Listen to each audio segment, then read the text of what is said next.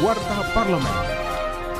Bersama saya Ratna Absari, inilah Warta Parlemen. Wakil Ketua Komisi satu D P R R I Abdul Haris Almasyari menyampaikan rasa duka mendalam atas gugurnya salah seorang putra terbaik bangsa, Kepala Badan Intelijen Negara B I N Daerah Papua, Brigjen T N I I Gusti Putu Dhani Nugraha Karya. Ia gugur dalam melaksanakan tugas mulia di bumi Cendrawasih. Politisi fraksi P K S ini mendukung penuh langkah Panglima T N I dalam mengatasi persoalan keamanan di Papua dengan sikap tegas dan terukur dalam menegakkan hukum. Ia juga mengapresiasi kerjasama bahu-membahu antara T N I, Polri, dan B I N untuk tegaknya N K R I. Warta Parlemen.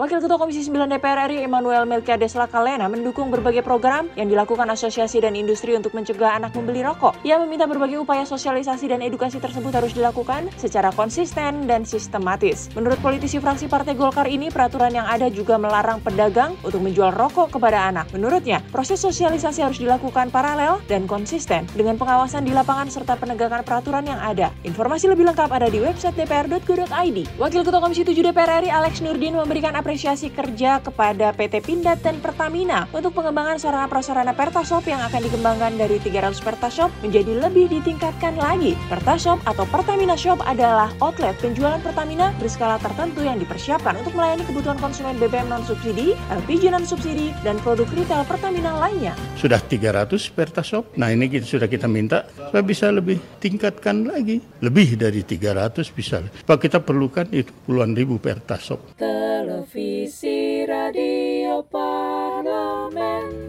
Usulan untuk memberi dispensasi mudik lebaran kepada para santri mendapat dukungan dari Ketua Komisi delapan D P R R I Yandri Susanto. Ia menegaskan dispensasi diberikan harus tetap menerapkan protokol kesehatan covid sembilan belas. Politisi fraksi P A N ini menambahkan, dalam pelaksanaannya nanti pihak pondok pesantren dapat ikut dalam pengawasan dan pengaturan proses mudik lebaran bagi para santri. Demikian Warta Parlemen, Produksi T V dan Radio Parlemen, Biro Pemberitaan Parlemen Sejen D P R R I.